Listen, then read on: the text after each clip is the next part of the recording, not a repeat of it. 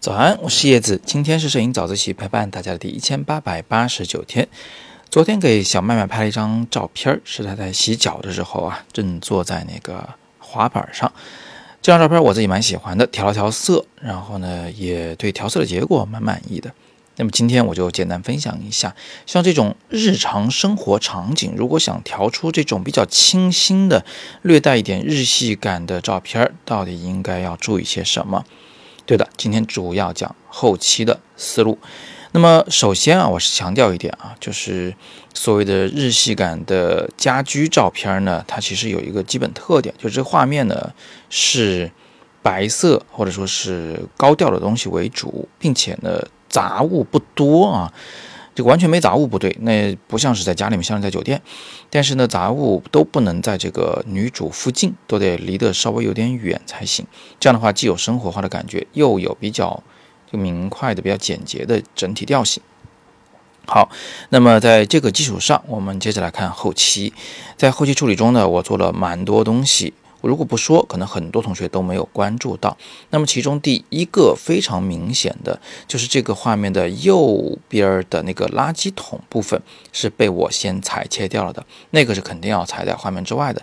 但是与此同时呢，我又把它就是最外侧的那个拖鞋留下来了一半啊，这样的话，这个洗脚的这个主题呢，就也能得到一个比较充沛的表达。啊，所以裁也不是裁的越多越好，我们先把垃圾桶裁出去。第二步就是这个画面呢，我做了一个透视矫正，不知道大家能不能看出来啊？在原图中，就是第一张图片中，其实呢，这个左侧的那个柜子的竖线条是有点儿上边往左倒啊。那在最右侧的那个电视柜下边，那条竖线条柜子线条也是。是上边再往右倒，也换句话说，就是这个画面是有点俯拍的，所以柜子整体上是上大下小，有轻微的变化。我把这个轻微变化给校准掉了，用的就是透视校准的工具啊。其实咱们不管是用 VSCO 还是 Snapseed，甚至是这个有的手机的自带的修图软件都有这个功能啊，把这个上大下小的给校平。这里我要提醒一下，就如果您这个透视效果特别明显，那就还是别叫了，叫了以后很怪的。我现在是不太明显，所以稍稍校正一下还好。好，校平的好处是什么呢？校平的好处就会让人觉得这个画面是经过精心构图的，而不是真的随手拍摄的。看上去是随手拍的场景，但是画面又总在暗示，嗯，这一定是一个很懂生活的、很懂审美的人在精心构图的一个结果。只不过。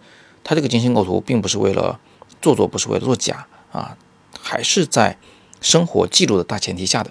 那么第三个，我这张照片的调整呢，大家应该很明显的能看出来，就是我其实是加了曝光的。这张照片看上去比原图要明亮一些，这种明亮主要体现在哪儿啊？大家就可以主要看看肤色。就皮肤颜色比以前要亮了很多，但是与此同时，那个柜门又没亮太多。为什么呢？因为我不太喜欢惨白的白色。不知道大家有没有这种感觉？就我在买东西的时候，比如说白色的键盘呢，呃，或者是白色的背包啊，白色的衣服呀，我都不喜欢那种特别白的颜色。我喜欢一种略带米黄的一种柔和的白。所以在面对这种大面积白色的场景时，我调色啊，通常，呃，在加曝光的同时，还会同步的做一个动作，是降低对比度。所谓对比度呢，就是黑和白之间的差异，把这个黑变得不那么黑，白变得不那么白的好处，就是这张数码照片看上去会更像是一个有厚度、有重量的捏在手上的纸的照片。为什么？因为在印照片的时候，我们是不可能印出那么黑的黑的。同时呢，照片中的白也不可能那么刺眼，它顶多就是白成个相纸的颜色。它的对比度是远不如数码相机啊屏幕里看到的那种对比度那么强烈的。所以这张照片最后的调色结果就是这样子的了。我们再次回顾一下整个照片的调整的地方。第一，我裁掉了垃圾桶；第二，我校正了透视感，使得所有的竖线都变得平行。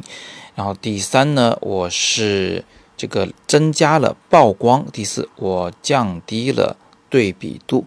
这套调整的逻辑大家学会了吗？也欢迎大家在自己的相册里面翻一张，要过去拍过的生活中的照片，最好是白色面积多一点的那种，清新一点、干净一点那种。然后按照我的这套方法来调一调，试试看。调完以后可以发到我们的微信群里来，我们一起来 PK，一起来讨论。如果还没有入群的同学呢，可以加我的微信，我的微信账号是汉语拼音你好叶老师。加我的时候跟我说“影友入群”，我就会拉您进去。别忘了，在五一期间，我会在北京举办三日版的摄影工作坊，来协助您创作出一组有深度的摄影作品，并且呢，去窥探艺术的本质，去突破过去摄影学习的瓶颈。这是我的教学体系中最精华的一种，欢迎你的参加。可以戳今天第二条图文链接，或者是在语音下方扫描海报进去抢占现在仅剩的四个名额。今天是摄影早自习陪伴大家的第一千八百八十九天，我是叶子，每天早上六点半，微信公众号“摄影早自习”，不见不散。